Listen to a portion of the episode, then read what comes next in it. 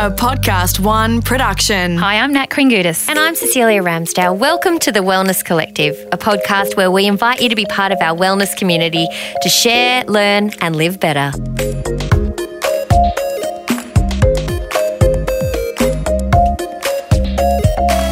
This episode is actually something that I put in a request for uh, personally because I'm sometimes a bit skeptical about supplements. I mean, can you just pop a something to make yourself feel better? Does it really come down to that? Are they all they're cracked up to be?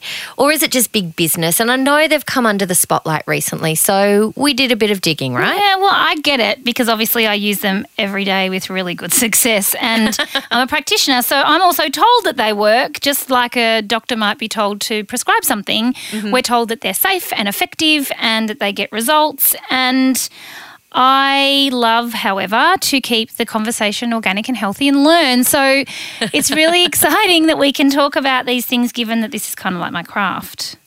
That's right. And also, it's professional development for you too, I suppose. well, I wonder if I can it? get credit points for that. Oh, I think you can for this one particularly.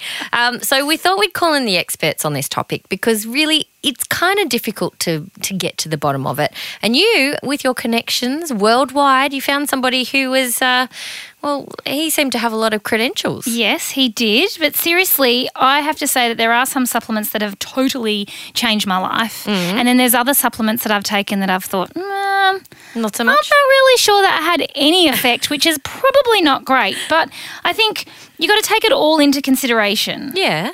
And what were the ones that you, um, you know, always go to? Oh, I reckon you could answer what my favourite supplement is. Yeah, I talk about it a lot. be magnesium. Yes, Yeah. Mm-hmm. I'm a wild fan of magnesium because we just don't have enough of it, and it seems to be a bit of a game changer for patients. So, very good. I love inositol as well, and I also love glutamine. They're like my favourites. Um, What are they? inositol is really good for women with PCOS. It helps to make the cells more sensitive to insulin.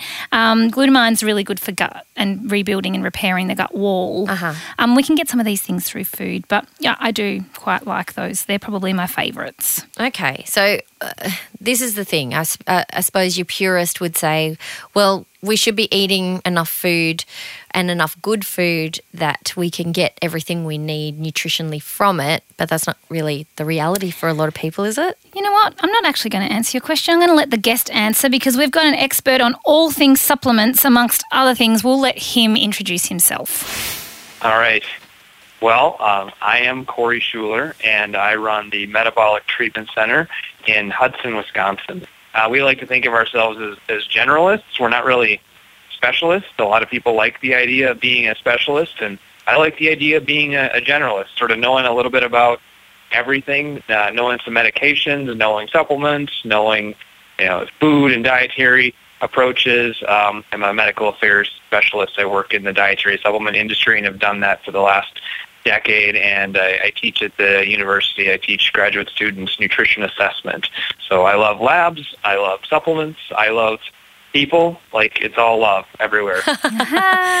We love that we are in great company. So, I guess what prompted us to actually reach out to Corey as an expert on all things supplements was that article that you saw in the paper. Yeah, so it was last year. And if you'd listened to our previous podcast, we did do a bit of a discussion about it because there was an article in the paper that said, are supplements worthwhile or is it just big business? And are we just creating very, very nutrient rich urine that we should be putting on the garden? Very expensive urine, I think we said, didn't we? Yeah, very expensive.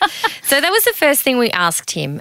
Well, I mean, I think that uh, I think there's some credence to that. To be very fair, um, there's uh, a wide variety of uh, of dietary supplements, um, and uh, regulations are different from country to country, and uh, and from manufacturer to manufacturer. Um, there is supposed to be minimum standards, and and most of the time, I think that those are um, those are accomplished, but they really are minimal standards, and they really look at just basic, basic safety and uh, procedures that keep things uh, like toxic metals and things out. But hang on, he goes on to explain more. But I also think that that statement uh, is painted with an extremely broad brush um, because to, to suggest that dietary supplements are, you know, are all, uh, you know, a, a waste of time or money um, is a lot like saying all medications are are horribly dangerous and should all be avoided, or, or surgery is is never the answer. When the reality is is that there's context to this, right? I reckon uh, last year was the first year I did not get really sick and lose my voice in about five years. Now, I had little kids over that five year period, and we did go through that stage where we caught every virus that was within five kilometres of us. And I wasn't taking much to support myself throughout that time. And in retrospect, I wish I was. But last year, I was taking a probiotic, and I reckon that made a big difference. I can't get past you losing your voice because mm. how do you work? how do you scream at your children? No, we can't work. It's actually really hard. So one year I lost my voice, I reckon six times over. Some people would say that you're not voicing mm. something that you need to say when you lose your voice. Have you ever heard of that? no. Oh, Yeah. Like metaphysically, if, you, if the same thing keeps on, this is totally off topic. Oh, But if the same thing keeps on coming up, like Yeah. if you can't hear properly, you've got a blocked ear, what aren't you hearing? If your vision's funny, blurry, what aren't you seeing? If you lose your voice, what aren't you saying? Whoa. I wasn't Yeah. saying much. Well, clearly, if you've lost your voice six times. Well, it was very difficult though, but psychologically it was hard because I couldn't work, Mm. and uh, and like you say, I couldn't actually even communicate with people, and and I kept getting, I was quite depressed because Mm. uh, this kept happening over and over and over. Well, I know that I have plenty of stories of people taking supplements that have had great success. Probably one of the most standout stories as of mm. late was a patient who suffered from extreme, and I mean extreme anxiety for 16 years. She could have a panic attack or an anxiety attack just by thinking about it. She could be anywhere and bring it on. And I think maybe that could have been a coping mechanism for her as well, that knowing that I can control this by having a, an attack. Like, you know, I think for her that was a real thing. Um, so I literally, I didn't do very much at all. But one of the things I did was change the dose of a few things that she was taking that were just supplements like magnesium and a probiotic, but changing the dose to be correct for what she was experiencing. And this is the new wave of supplements is that we're starting to learn that dosage is really important and you shouldn't muck around with that. I should just put that on the record. No. You should always take the recommended dose. But when you're seeing a practitioner, this is where you can up level your health because we can say, all right, you should be taking this much. We can take a little bit more based on the fact that your body's using more or is using less or whatever. Mm. And she literally came back into the office two weeks later and she said to me, What the hell have you done? I can't even bring one on if I want to. And that was after 16 years of anxiety. It wasn't magic. It wasn't magical at all. It was just giving her body exactly what it needed. So it wasn't operating out of this really stressed place. It was an absolute game changer for her. So when I look at instances like that, I don't feel like it can be placebo. I feel like there has to be an element of therapeutic benefit to the supplements that we're prescribing. dietary supplement science is uh, is a lot different than it was in the in the 60s when people were in their basement shoveling calcium into tablets. Like it's not like that anymore. So my mum, she was a supplement hoochie. she loved it. Did you have supplements growing up? Um, I don't really remember. I think I used to get a bit of the old Pentavite. pentavite? a little bit of a little bit of a vitamin Yeah. hit when I was little, but mm, not that I can recall. But as a child, I was quite sickly. Mm. I had epilepsy and I had asthma, so I was always on drugs of some sort Yeah, for right. quite a big period of time Yes. there. So I think probably um, mum didn't want to mess with that. Of course, yes, absolutely. Well, my love of natural medicine definitely stemmed from my childhood experiences, no doubt. What was your mum giving you? mum. Oh, mum was a hippie. Yeah, She's not a hippie. No, we never had kombucha. That wasn't cool then. That wasn't hip. it's hip now. Um, no, we would definitely be treated with supplements first. Well, I was a very sick child as well. So Mm. I had the whole suite of medications. And then I think mum worked out that just was, I wasn't getting any better. So she looked outside of that because what I was being given wasn't actually treating the problem. So I think that was a big part of what my love eventually of natural therapy stemmed Yeah, look from. what she created. Wow. a monster. An absolute monster. I don't know about that. But anyway, yeah, I think that definitely, like everything, our childhood experiences do shape what we're doing Oh, moving forward. So, talking about this, we asked Corey, as our special guest, you know, what he thought about us needing supplements specifically. And this is what he had to say. I think we need supplements because we typically need safer approaches to um, address moderate dysfunction.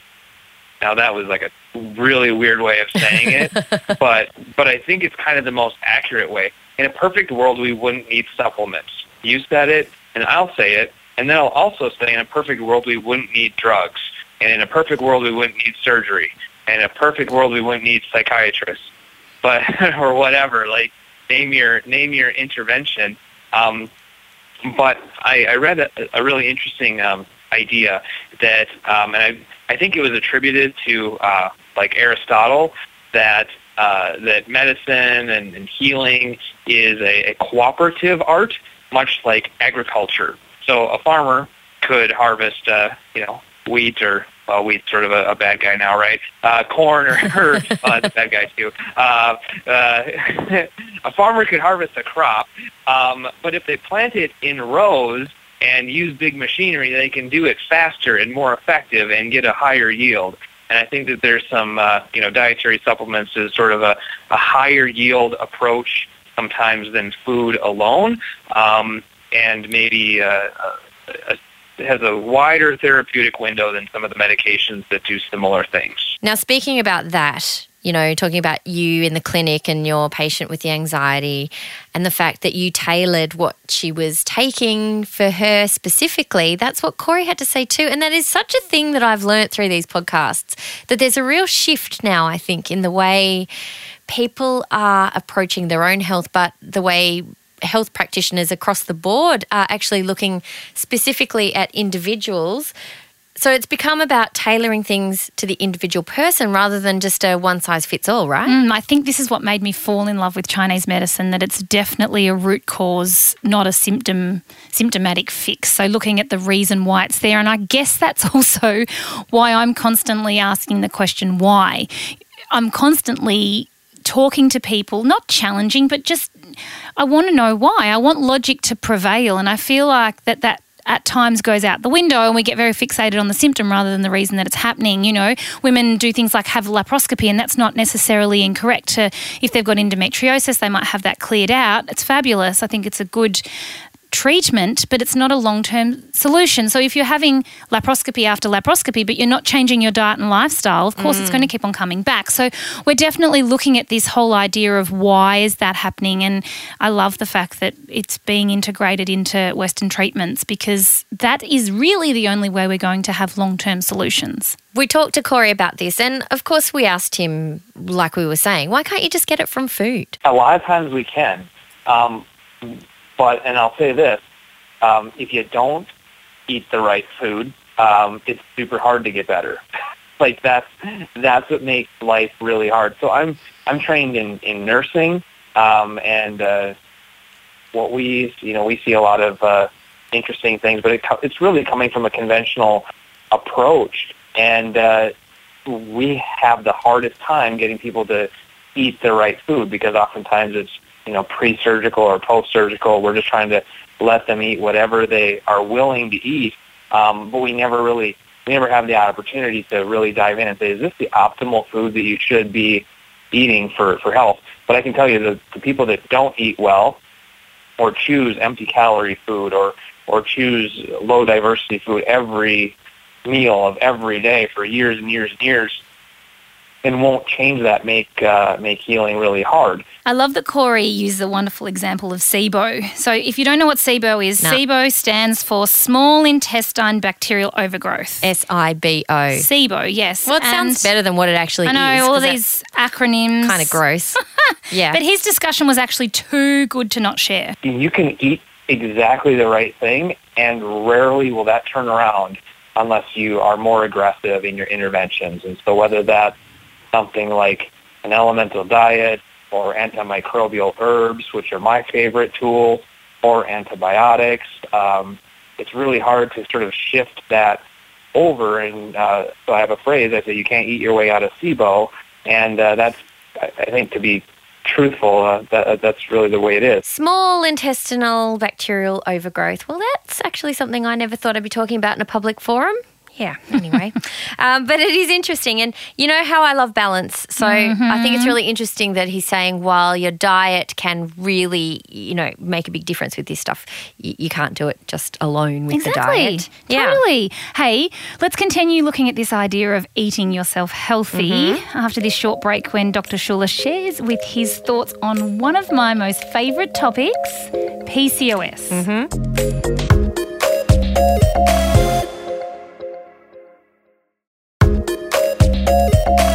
This episode of the Wellness Collective, we're joined by Dr. Corey Schuler. He's an expert in the field of natural health and metabolism, and he runs a clinic called the Metabolic Treatment Center in Minneapolis in the States. I think I said that right. I think you might have. I Yeah. don't know.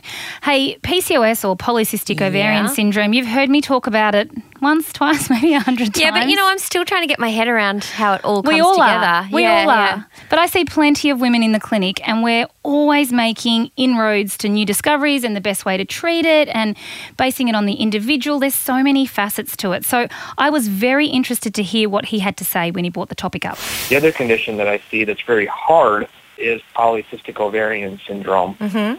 I used to say the same thing about PCOS, um, that you couldn't eat your way out of PCOS. Oh, yeah, but the reality is that you, you kind of can. you, for the most part, most of the people can make really significant strides by changing their diet, and then they can just uh, help with things around the edges uh, with supplements or, or medications. I'd actually love that he brought this up because I have been having incredible success with the right diet and lifestyle changes with patients that are suffering from PCOS or polycystic ovarian syndrome to the point that I've actually been able to take a lot of them off their supplements, mm. which is crazy because I, I've never been really able to do that. And until date, I think the diet and lifestyle that has been recommended or researched and recommended has missed a few things. So there's definitely a few standout new tricks that apply for hormone imbalance and PCOS, and it's really about getting the right advice. I think it's so interesting that uh, I just went to the doctor the other day and I was talking to her about, you know, well, I was kind of quizzing her actually. It was quite funny. I felt like I was in here in the studio. I was asking her all these questions. I think she was like, oh gosh, putting me on the spot. but uh, the thing that she said, unprompted by me, was she basically said, look, if you want to be healthy, you just need to have a good diet and eat food that's real and doesn't come from a packet and do exercise. She was like, it's actually not that difficult. not revolutionary. It's not. It's not revolutionary. But we, we don't want to because we still look for the quick fix. And is there not a pill I could take instead of eating that? But isn't it, don't you think, also, if you go back a couple of hundred years, you Oh. didn't have the option. No. You just had food, right? And th- you had food that was available to you. And if you were, you know, deficient in something, probably because it just wasn't available to you, not because you were just eating stuff from fast food Well, I'm pretty sure time. that, yeah, 100 years ago they weren't being fussy over what cut of meat they were eating. But I wonder what kind of that's right. Whether that then led to less PCOS. Like, what what are the Oh. stats? Do you reckon there was more of it now because of the imbalances I in the rest of our most life? of our health issues are modern day Yeah. health issues. They're not 100 years ago. I don't even know. Well, the research indicates that PCOS stands the test of time because women Well, thrive under famine Yeah, yeah. who have PCOS. Yeah. It, it reverts back, which is the whole idea of fasting, which we've touched on a few times. Yeah, we'll And have to go back to that, I I know, think. right? Yeah. So, you know, it depends on the condition, but there are certainly characteristics to certain conditions which make them stronger in times of stress. Hmm. And there are characteristics in other conditions that make them weaker in times of stress. So there, this is why disease and conditions have lasted, you know, throughout history. But I don't know which ones necessarily. I don't think cancers were a big issue two or three hundred years ago. I think people just got old and died. Yeah, but around 40, so that wasn't so good. Hey, getting back onto the PCOS and diet and supplements and how that all came together. Look, I wanted to get Dr. Corey Schuler's uh, thoughts on what the best diet for PCOS was because we like to get as much info as we can and, you know, make our decisions based on what we can find out. Essentially the PCOS diet that's best for the women with PCOS and, and best for fertility is probably the one that's going to help manage their blood sugar and insulin resistance best. And so for some women, that's going to be a ketogenic diet, a super high fat diet, very, very, very low carbohydrates. Um, the challenge with that is it's really hard to have a quality menstrual cycle when you have a really high fat, low carbohydrate diet. But um, sometimes that's best for, for individuals who lean that way. While other times, uh, I, I'm a big fan of, of doing a trial of therapy of vegetarian or veganism. Actually, I like pescatarian because I, I like to have a little bit of uh, concentrated protein in my diet uh, recommendations. So pescatarian meals tend to do really well for some people with insulin resistance and PCOS. And there's things in between too with names and fancy names and books written about them and stuff. So, therefore, it's safe to say that this all comes back around to that individualized mm-hmm. approach. How about that? Funny that. so, in the clinic, as a practitioner, I use practitioner grade supplements, and they're not generally too much more expensive than those that you can get over the counter, but the quality is superior. And, uh, you know, if, I always say to patients if you can buy a year's supply of fish oil for like $16, dollars that's not a good indication that it's a quality supplement. Like, it, you know, you can look and generally go, there's a really cheap version and there's quite an expensive version, and somewhere around that expensive version is usually going to be better, In and therefore you need case? let of, less of it, and or it's not going to have an ah. ill effect on your body. So something like fish oil, you don't want farmed fish oil. Mm. Mm, no one wants that. You want deep sea small fish that are not going to be as affected by things like mercury and whatever else. So mm-hmm. you do get what you pay for. But I wanted to ask Corey what his thoughts on this were. Uh, I mean, well, clearly they're they're not. Um, my so my the team that I work with, uh, I have 70 people on on our quality team. So that's people. We have microbiologists and we have food scientists and um, people who that's all they do for a living.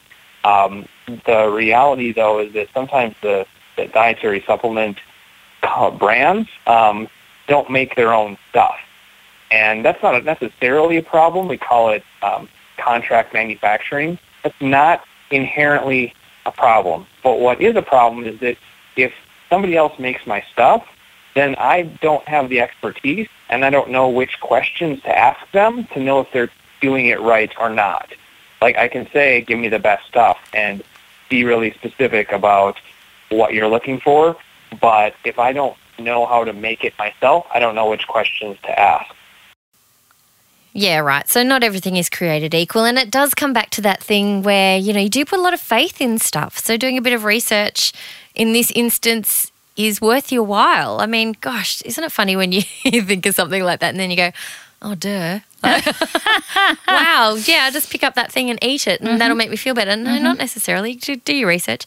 Hey, uh, okay, so we know you're wild for magnesium. I actually bought some powdered magnesium the other day for myself and for my Yep. little man. I love it.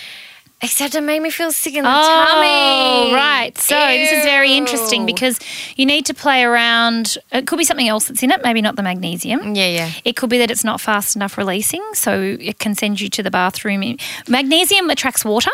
No, it was drinking it. When I was actually drinking it, the taste of Oh. it was making me a bit Oh, like. is it flavoured? Yeah. Oh well, that's that's There's might- your problem. Yeah, that could be the issue. but not all magnesiums are made the same, so it's about Mm. finding what works for you. But it is important to understand that yeah, if you are getting a reaction, there's usually a reason and to Mm. look at why. But even just play around with when you're taking it. Maybe you need to take it before food, maybe you need to take it after food and just look at how you're feeling. If I take supplements on an empty stomach, I feel really nauseous, like back takes me back to being pregnant. Yes. Do you get those little horrible fish oil burps too? Oh, they're not good, are they? they are not good. You need to get ones that don't do that. And yeah, that's that's not a good. You don't want to be in anyone's company when you're doing that. It's like when someone takes the old school like garlic tablets and then like, mm. they just actually it's like coming out of their pores. Yeah, Garlic's not a good smell, is it? Mm, I don't. I've never noticed it on people. What? Yeah. No. Oh, I can sometimes patients. Maybe I've got the hippy dippies, but No, no, sometimes I'll walk into the room about that. It's just and I can smell the garlic from their pores whilst they're lying there waiting to be treated. It's very pungent. so, so next time we talk about supplements, I reckon you're going to have come up with an, another one that you think is the bee's knees. Mm-hmm. But we wanted to find out what the man of the moment, when it came to all this stuff, was uh, thinking when it came to his favourite supplement. And this is one I guarantee you will not have picked. It's lavender. Um, Ah. Oh. Lavender is so lavender is typically thought of as an herb that is, it has to be inhaled. It shouldn't be used topically because it can cause skin irritation, and it shouldn't be used orally because it can cause gastric irritation. But in 2010, uh, German scientists uh, created this oral lavender that can that's stable um, and can be swallowed as a soft gel. And then they took that oral soft gel and they studied it in um, a study against lorazepam, which is the, the brand name is Ativan, a benzodiazepine uh, for anxiety. And we sort of all knew, quote, knew, the herbalists and us all thought lavender was good for anxiousness. But um, until this study came out, it was really like, wow, it's it's as good as a medication. And then they took it a step further and studied against uh, paroxetine, which is the brand name uh, for Paxil, um, another medication, and showed that it was effective in generalized anxiety disorder against that medication. And so really big and powerful studies and safe.